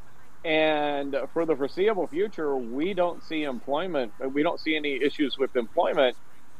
So, you know, status quo is what you're going to see. I, I I think there is a I mean, that, that that would be an honest answer to where we are right now. And Um, maybe that's why I have a heck of a time thinking that rates are going to start coming down. You know, See, I, I. I think that everything they do now is so compromised that every definition is so different. What what is what does employment even mean? Um, the employment, if you look at those It- numbers, it- you know, is it a percentage of the people that are in there, or is it, you know, the actual number of jobs? Because Um, I mean, we've talked about how the employment number is flawed, and um, you know, it's just the percentage of people that are trying to find a job. You know, my uh, my lovely bride, who is working at the uh, gluten free bakery. Um, She's still she's still it- nursing, isn't she? No, no, no, no. She's uh, no, no. She's not nursing. What was she Um, doing before? She was working at uh, medical care somewhere, wasn't she? Raising my kids. Uh, Oh, I thought was- she did originally was in medical care or something. She was originally. But Oh, okay, that, okay. That came to it. That came to an end when um, the college student showed up at our house 19 years ago. Oh, okay, all right. Uh, but, um, and and now that now that those two can take care of themselves, she's back out there doing something a little bit different. They can take But care of themselves. Where I was, go- where I was yeah. going with that was I was going to say, um, she never. I think she was not in the, you know, she didn't count as part of the unemployment because she wasn't officially in the labor force for the past you know, 18 years or so. Um, you know, and now she has rejoined the labor force, so she wasn't counted as unemployment for for some unemployed for some time. And you know, she won't put in for unemployment if, if she uh, quits doing this, so she never really shows up in the statistics anyway. I guess. Well, she's um, but she's paying unemployment insurance. Yeah, I guess she, so. Yeah, that's what I'm trying to think through. Um, you know, so I guess she does show up in the numbers, and then what? well, no, she, she she shows up now. she- She's she's employed. and if she quits tomorrow, but she's not looking, then she's just totally not involved in the number anymore. Well, that's this is what they're according to Carl. This is how they're cheating. If she quits Uh-huh. tomorrow, and and and doesn't say boo, uh, she's considered back out of the out of the employment. She's back in the we don't know what they're doing column, column 3 Mhm. She's not working. She's not uh, unemployed looking for a job. If she signs up Right. for unemployment, they're going to assume that she's looking for a job. And the day those checks run out, they're going to assume she's no longer looking for a job, even though she might be, and she drops back in column three. That's why the interplay between those two columns is so screwed up that you can't almost you almost can't even go by it on a month to month basis. But where, where I was going with this is, is as I think right now the Fed has got themselves in a trick bag of what you just said earlier is probably the most cogent thing either one of us have said. That because the rates have gone up some, the prices of the houses are going down. They don't want that. They they, they don't want the they they want to they want to maintain the price level because a lot of people depend on it. The, the right people depend on it. You as a buyer say, "Hey, the guy cut it. The house was 300 two years ago. Somehow it got up to 450 and now it's down to 400. What's the problem?" Well, it's a problem if BlackRock just bought it at 450. Right? yeah, and that that's a huge problem. Yeah. So Did, we- did you guys talk at all about them um, talking about making Wall Street divest themselves of housing? that's never going to happen. I know it's never going to happen, but I just I love that that's the automatic reaction. I mean, if they're buying it and makes it go up, then we're going to make them sell. It's it's we, Gotta we love our free market. yeah well we can't. We were just talking earlier about uh, what happens if we find out this. I don't know if you listened to the show yesterday, but there was an article. I, don't know if I, I think I sent it to you. Had to do a young lady. Uh, CNBC wrote this article regarding how difficult it's going to be as we get more and more not in love with China to essentially people divest themselves of what they got over there because they're still giving them, giving them, selling them, selling them stuff that can be used militarily as well as otherwise. I mean, hell, if you sell somebody a pair of pants, they can they, you can put it on your soldier as well as you can somebody else, right? I mean, uh, so they're, they're saying that this I've, is I've always I've always found the whole humanitarian versus military aid fun, thing funny. yeah, Because if you're if, if you're giving a bunch of humanitarian aid, well, that means that they they got money they can spend on military stuff. Right. Well, I mean, Yeah. it so all ends it all ends up going into the same account. So their markets are continuing to head south. Okay, they're, they're volatile, but they're heading south. Uh, they have these real estate issues. They've come over in the last year. I have this thing I just threw in my favorites. Uh, the amount of money that they've invested in the U.S. is down. They were what a trillion, and now they're like 850 billion. So there's still a lot, but there's Because some they're running out of money. They're running out of money. Um, I'm thinking I've heard from some of my people who like to be long gold, and gold never goes up. Think they're a liquidator of gold.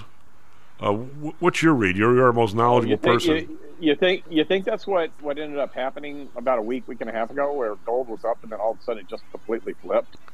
Yeah, you know that that Sunday night though, Kenny Polcari seems to think that might have been a fat finger deal, where it was up sixty bucks and down the next morning. Oh, okay. I'm not sure he's right about it, but it, it seemed really weird with what I- gold was I, up I, I know. So I know who I can ask. because it was up I'm gonna ask. Sunday night. It was up forty five bucks. I came in in the morning, it was down. So that's yeah, no, I remember, and and and the reason that I say, well, maybe it was them selling if it wasn't a fat finger thing, is because of the timing of it falling apart could be. during Asian market hours. I I had that in the back of my mind for a while, but hadn't really figured out a way to go about pursuing it. Um, What do you make of uh, what's their? How much further can their market sink without a problem? I mean, they, they the Evergrande's a problem. The other guys are a problem. Well, here, here's the thing: is there there were, and I've forgotten exactly what what sort of uh, stimulus they were hoping for, but uh, everybody was expecting the government to do something over the past couple of days there, and they fell very short of what the expectations are, um, and that you know, that's why it continues to grind lower. The Hang Seng, you know, the Chinese stocks continue to grind lower. They they are. I really think that the housing problem that they have is multiples of, of the housing problem that we had back in 2008. do they have as much? They have. Do they have as much leverage It's sitting on that? So much more so because people have been paying into a mortgage and have no assets. Houses never got built. What? What? So what? Wh- When can you stop paying if you never got the place? How does well, that you work? just do. That's what happened. Is people just did stop paying. You know, af- after break, Hey, let- so after break, let's go through this. place, and and that, that's what happened. People stopped paying the mortgage on the house that the developers were halfway through building. Well, let- let's review There's that a little no- bit after the break. There's no asset. There's no more cash flow to keep you know keep building. Did you buy the dip? S and P futures were only up five. That was the dip. Now they're up eight. Nasdaq futures up 43. I did This, not buy the dip, but we got a we got a flat PPI. this is uh, oh we did. Seem to like. All right. Well, every- whatever the number is, we like it. That- manufactured or not. Yeah. And I think they're Uh, manufactured, but produ- that's no, me. Producer prices up 0.9 percent year over year. Anybody who believes that, one. Uh, you know, I got a, I got a bridge for you. They don't. th- Anybody who believes that doesn't produce anything. Right, SP futures up seven. Nasdaq futures up forty two. Be right back. Stocks and jocks. How much confidence do you have that your investments will make you wealthy? Do you truly know the odds? Welcome to Luckbox, the control freak's guide to life, money, and probability. Luckbox shows you how to factor in the likelihood of success before you commit to an investment or any other life decision. Your brain is smarter than your gut, and that's why you owe it to yourself to read Luckbox. We've made it easy because Luckbox is free for one year at luckboxmagazine.com/jocks. Each new issue dives deep into the current investing climate, separates the signal from the noise with timely, actionable trading ideas, and equips you with savvy investing tactics you don't already know. All while exploring how to live your best life through music, spirits, food, sports, travel, fitness, and a whole lot more. Luckbox is the essential magazine for proactive investors who are hell-bent on controlling their financial futures. It's for overachievers and alpha types who don't buy into Wall Street's investment gurus. It's for mavericks who believe in life, luxury, and the pursuit of happiness. It's for you. Smart investors don't bet on possibilities, they play the probabilities. Luckbox is $7.99 on newsstands, but you can hmm. subscribe for 10 free digital issues at luckboxmagazine.com slash jocks. Don't rely on luck. Get Luckbox at luckboxmagazine.com slash jocks. Hello, this is Tom Howell, the Chief. We've talked a lot on the show about risk and suitability, about how your portfolio should match your age, income, and risk appetite. It's been hard for investors to maintain that suitability in the last several years due to a Fed strategy that has driven interest rates to virtually zero. You may have even heard that the Fed was trying to drive conservative investors to a riskier portfolio on purpose, for whatever reason. I'm sure you are aware of investors that took some increased risk, such as longer term fixed income securities, and are now unhappy with that choice. At PTI, we've always stressed total portfolio risk awareness and tried to minimize chasing returns in a tough environment. Well, now it looks like maybe interest rates are moving more towards historical levels. Everyone needs to be aware of what that continued movement might do to your portfolio, both good and bad. We also have a stock market that seems to have stalled, at least for the short term. I think it's time for everyone to take a serious look at their goals, their risks, and their portfolios. Do they match? If not, we can help. We have a signature protected index program. We have ways to hedge against interest risk. We can make that portfolio right for you again. Go to PTIsecurities.com or call us right now. The market can change very rapidly. That's PTIsecurities.com. Hi, I'm Audrey Johnson, an owner of Home Source Realty and a frequent contributor to Stocks and Jocks. If you're nervous about the stock market and considering diversification, Or are looking for a rate of return way better than your banks? Consider adding rental properties to your portfolio. Whether it's a condo, single family, or multi unit building, I can help you select a property that meets your financial needs. Call or text me at 708 349 3456. That's 708 349 3456. Or visit my website at myhomesourcerealty.com. That's myhomesourcerealty.com. Stocks, jocks, Stocks and jocks. stocks and jocks. You are out of control. Here, right now, right here, right now, right now.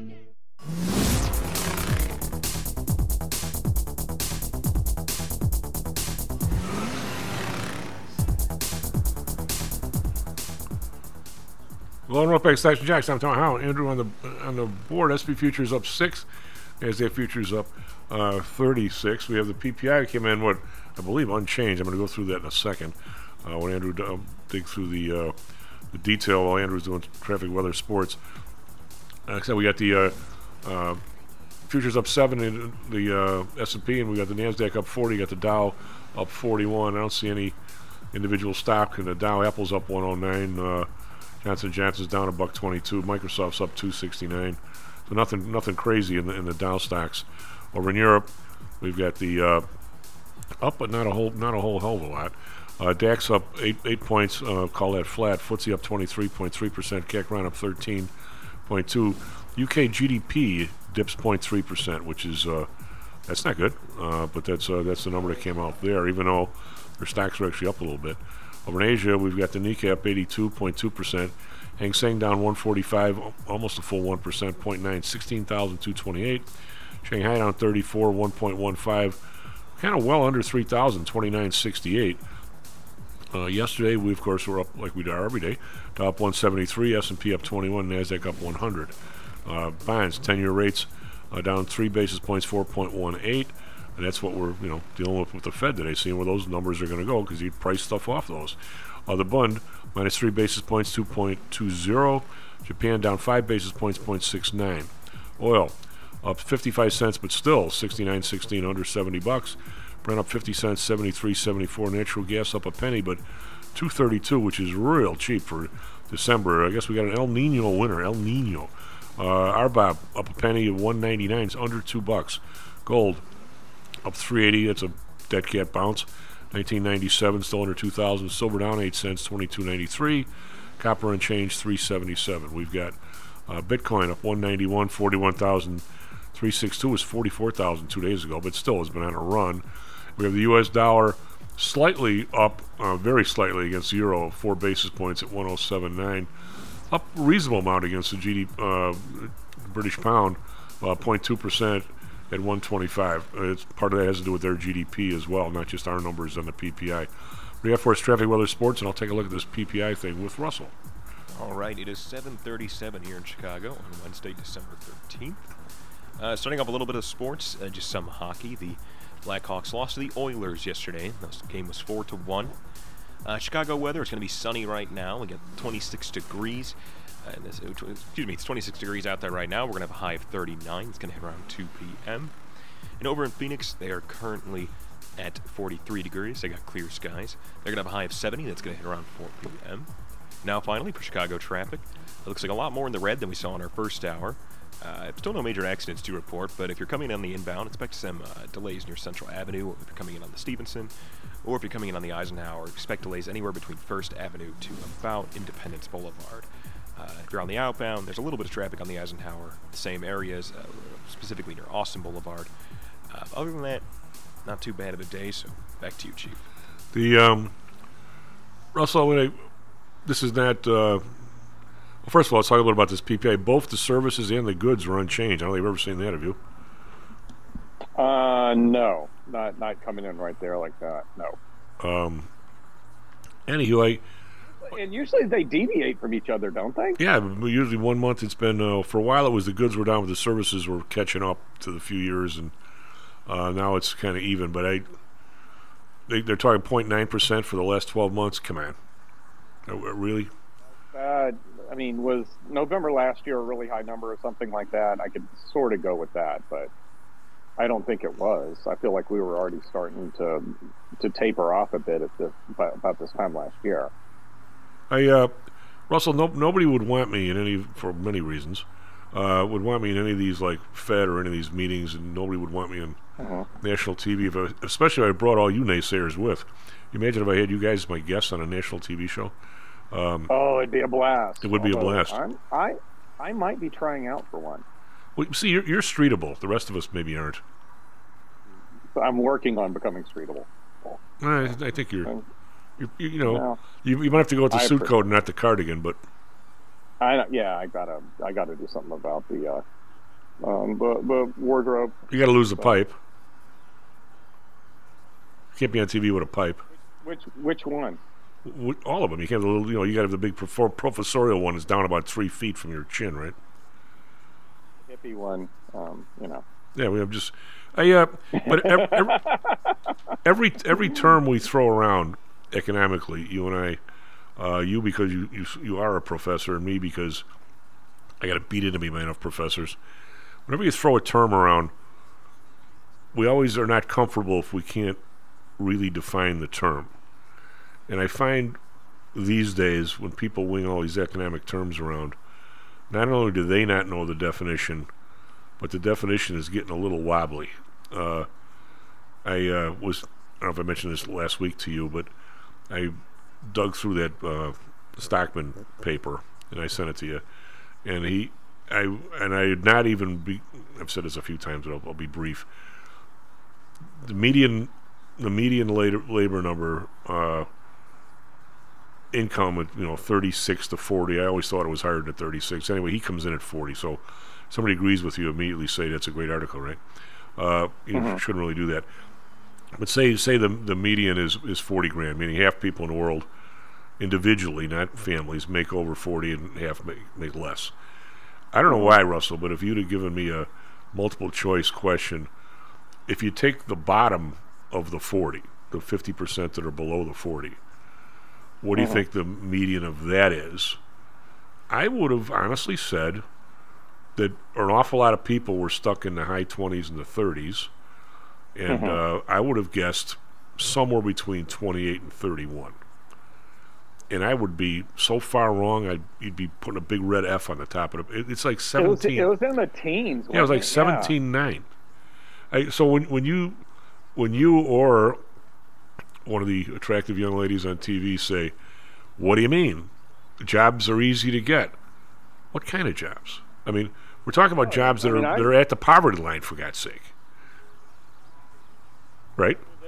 The, the most recent Starbucks I went to, I, they had a, a, a help wanted sign, signing bonus sign, Well, I, I went to uh, but they but they need to unionize. Um, Well, but, but I, I was stunned at the.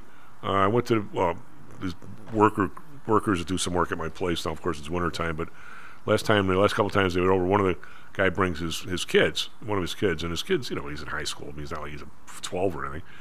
They they love this Chick Fil A. I, I why they do, I have no concept, but they do. And uh, the sandwiches there are, you know, they're, they're not super pricey, but they're not big enough for anybody who's a male to say that's lunch, right? Uh, especially if you're working. Yeah, you know, yeah.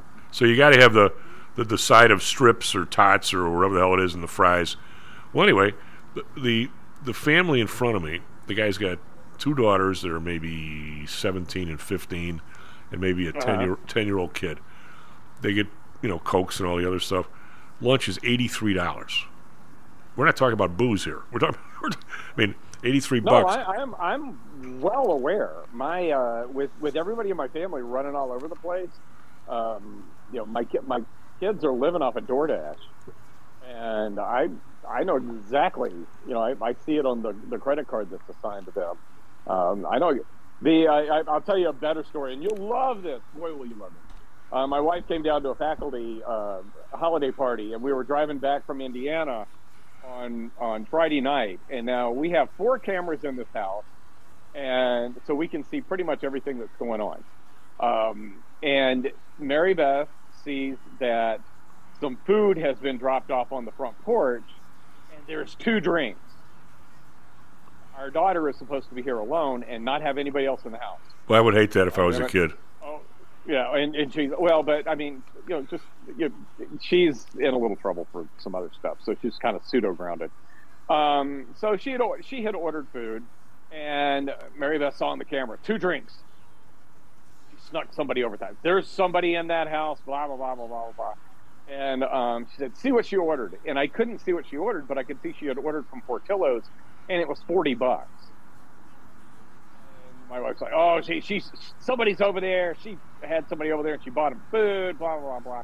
No, the kid had gotten a sprite and a shake, and that's why there were two drinks.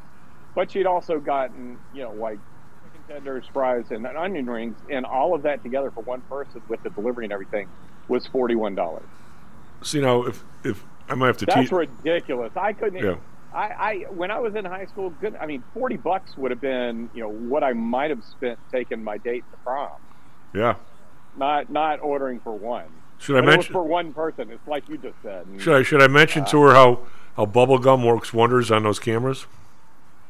Oh, we've got you're you're really going down a bad rabbit hole, but this is freaking awesome, and I think I can get you the video. Oh Um, God. One of one, one of one of the kids out here uh, put put the over the camera when the parents were out of town, so they couldn't see who was coming over, and the parents could see like fuzzy moving around, and said something about it. So the kid took a sharpie and drew on the tape, so they couldn't see anymore, and they have a recorded video of him doing. that. Oh God. I know it's a But the thing with those cameras is you can also hear everything. So that, it really wasn't helping them much. Well, I remember there were there were guys. I never I never dug into anybody's booze or anything in the house, but there were guys that, that did, and, and then they noticed that there was a line on like the old man's booze bottle where he left the booze. And then then you get to the point where you you drain it down, then you fill it up with water. And the old man's like, God, this whiskey doesn't taste right. okay, because it's, 'cause it's I half remember water. that one too. it's half water. Um, but I mean, we're we're kind of reaching this point where this has been my, my one of my wacky, goofy, goofiest themes of the last week. Has been we're, we're reaching, if we're not already there yet, the difference in cash and, and, and just perceptions of money between the top tenth of one percent or one percent and the rest of the people. It, it's the Fed has made it so it's monopoly money for the top people. They don't they don't even know. Oh yeah. I mean, the the the the, uh, the, the lady who, who took the two billion dollars out of Las Vegas Sands and threw it in the. I don't. Th- I mean, I, I'm going to assume she's a regular person. I mean, and, and grew up normally Yeah. like the rest of us. Well, I, who knows? if We grew up normally, but the how do, how do you how do you even know what? How do you even position two billion dollars sitting on your dining room table? Do you have any idea what that even means? I mean, I I don't. I just it just it, it, um, I, I I'm I'm gonna say it slowly so I don't say it wrong. Um, they're just people with fu money. Yeah, but but, but it's not. I mean, that, that really is just what it. If, But it's if, you know, if I if I if, if people like that, if, if I woke up this morning and I was like, you know, I got nothing going on, and I look at my Mary, my wife, and say, hey, you want to go? Uh, you want to go s- jump in the jet and go spend a couple of days in uh, you know Laguna Beach or something and come back? I, I think that I really, you know, that's just you don't think about money anymore. You just and you don't have to. One of my buddies from college, his, uh, his sister married some rich guy from Wall Street way back in the day, and her suggestion once for a, for a weekend date was, let's just go to the airport, buy first class tickets, go someplace with just the clothes on our back, and whatever we need, we'll buy wherever we go.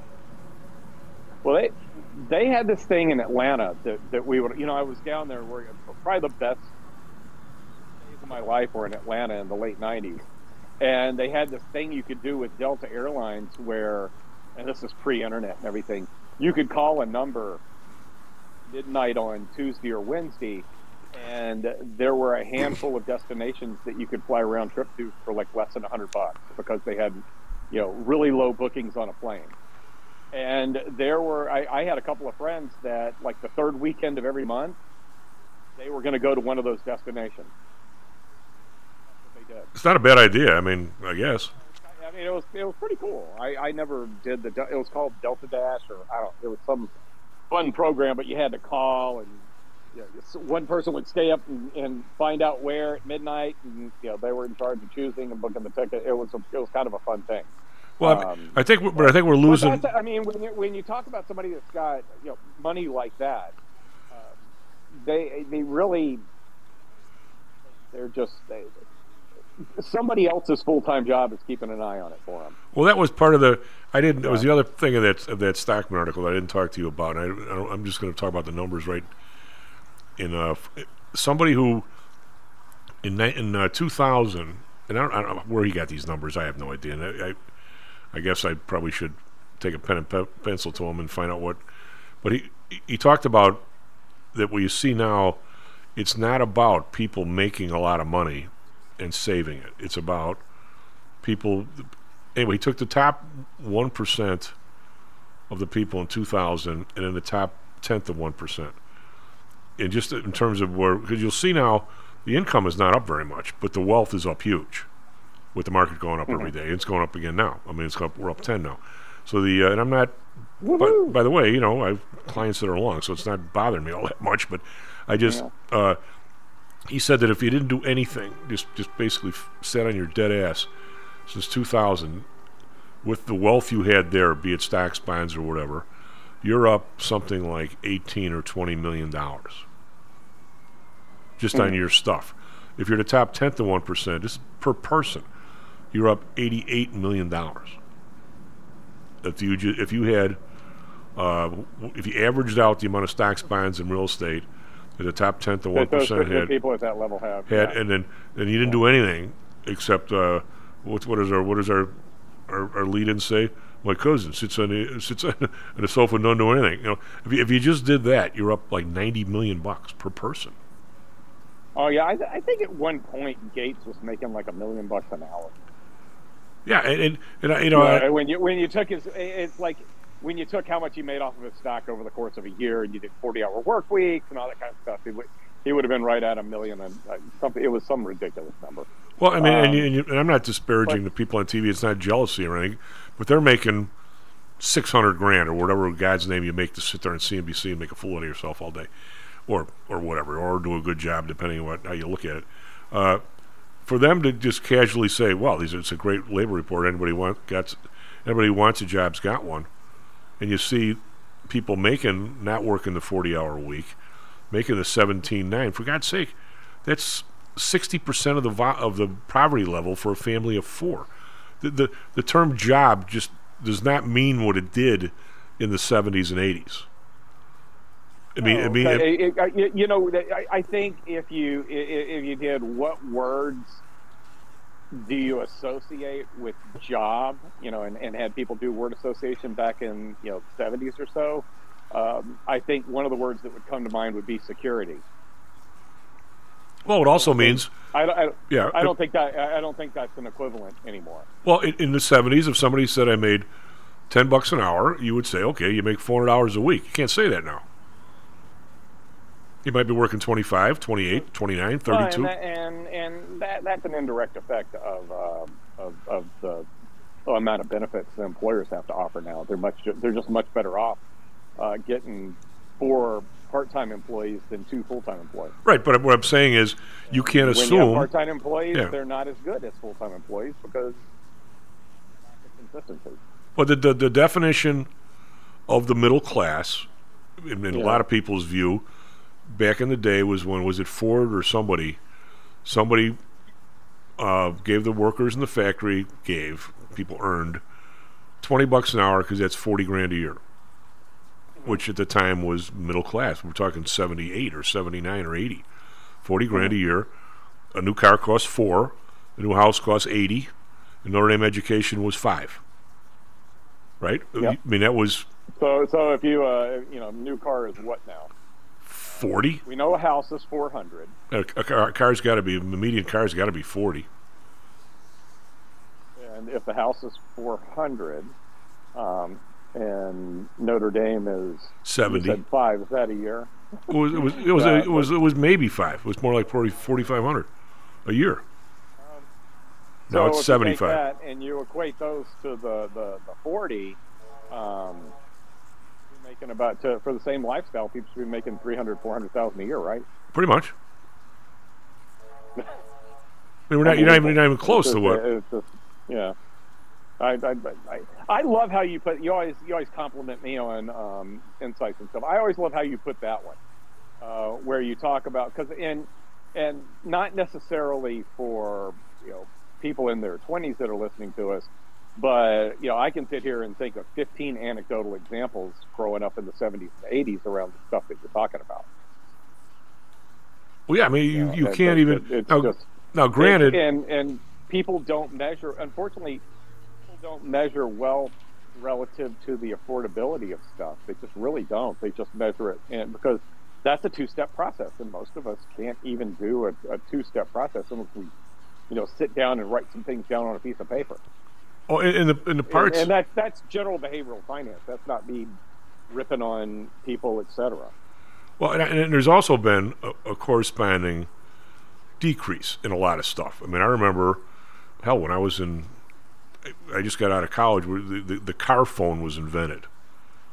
All right, so there were people, when you were making that kind of money, there were people, if you were a salesman and so forth, and you wanted to, you know, have time with your family at night, you scheduled your next day stuff from the car. Well, I'm going to say 350 a month, easy to use that phone, easy. 400 maybe, Plus, uh, you know, 50, 50 cents a minute or something like that. something that. huge. Or uh, the, the price of a real nice TV was was was a lot higher. That kind of thing. God God help you if you want to buy a calculator or a computer.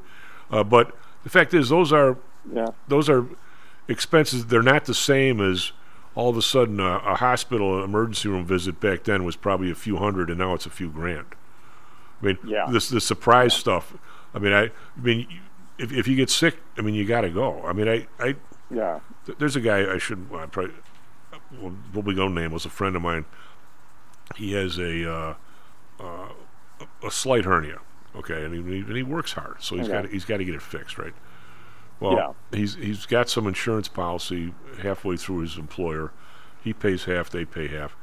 Well, it's with Blue Cross. He has to pay fifty percent of the, hosp- the hospital bill or the emergency room bill, and I'm going. So, the one hospital he asked, they, they said, "Here you go, get it fixed here." The hospital wants ten grand. This is after deductible. They want uh, Mhm. five thousand from him on the bill.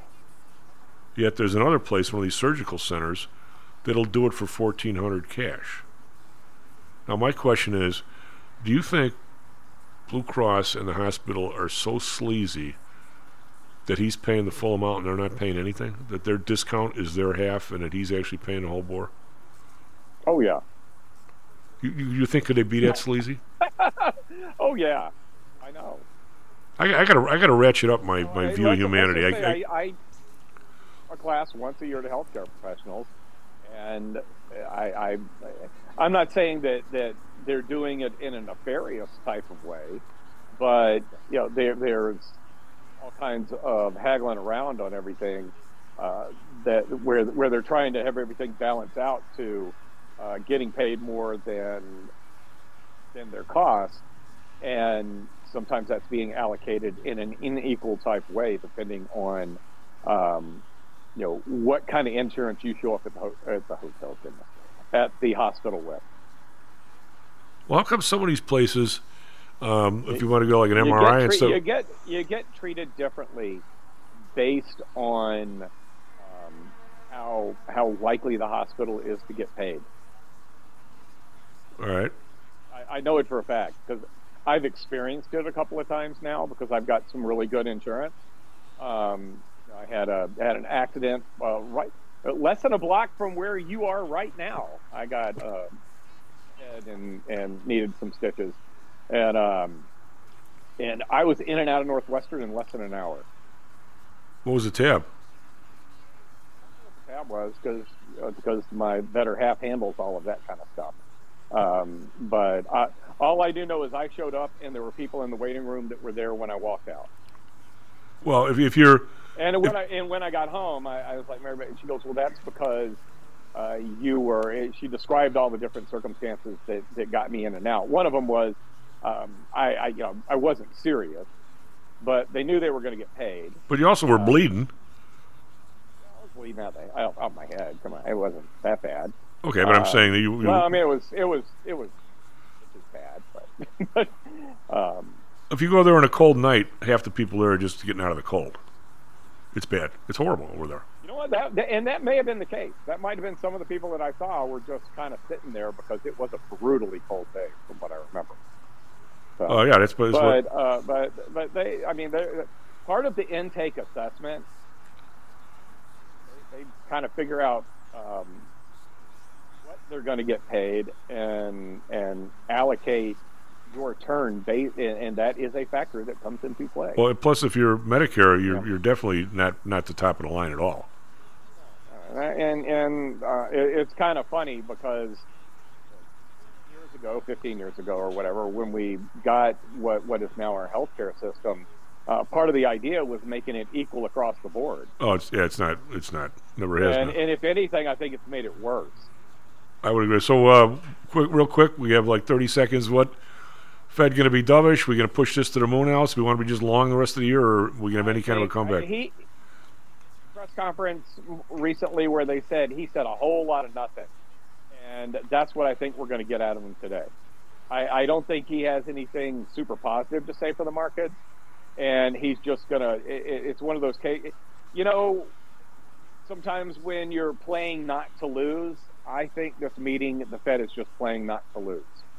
Well, up year. right now, How's people are convinced it's easy money going forward. No, no fight at all against the price level, and we really don't care about inflation. We'll we'll take three or four, even though we're pointing at two, and uh, Mhm. that's where we're at. And I think that's very positive for the market. I don't know if it's positive for people, but it's positive for the market. That's where I'm at. I, I'm Yeah. at- Anyway, talk at you next week, buddy. When are we going to see you we'll and see your ya. lovely daughter? Uh, we don't want to. Uh, the- we're co- we're coming down, and I'm going to send you a link to Swedish Girl Bakery, and you're going to tell me what you want. I'm going to bring you some gluten free stuff. Okay, is uh, this the one coming in? Is she the one with the f- minus four teeth? Uh, not yet. Uh, minus four teeth day after Christmas. Oh God! Happy holidays! Scare her. Happy holidays! Don't scare her. Oh, it's better now. SP futures up ten. The S&P futures up fifty-five. Talk at you, buddy. Stocks and Jocks is brought to you by PTI Securities and Futures. Go to PTIsecurities.com. PTI Pro Direct. Trade for as low as a penny per share and a dollar per option contract. Learn more at PTIProDirect.com.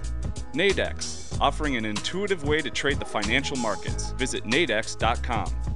Home Source Realty. Call Audrey Johnson at 708 349 3456. Hamzei Analytics. Listen to Fari Hamzei every other Thursday and visit HamzeiAnalytics.com. ChiroMed. Back or neck pain? Schedule a complimentary consultation by calling 708 403 2727. DAX Research. Tune in for David Andelman's technical analysis on Mondays and Thursdays and call 1 800 821 4968.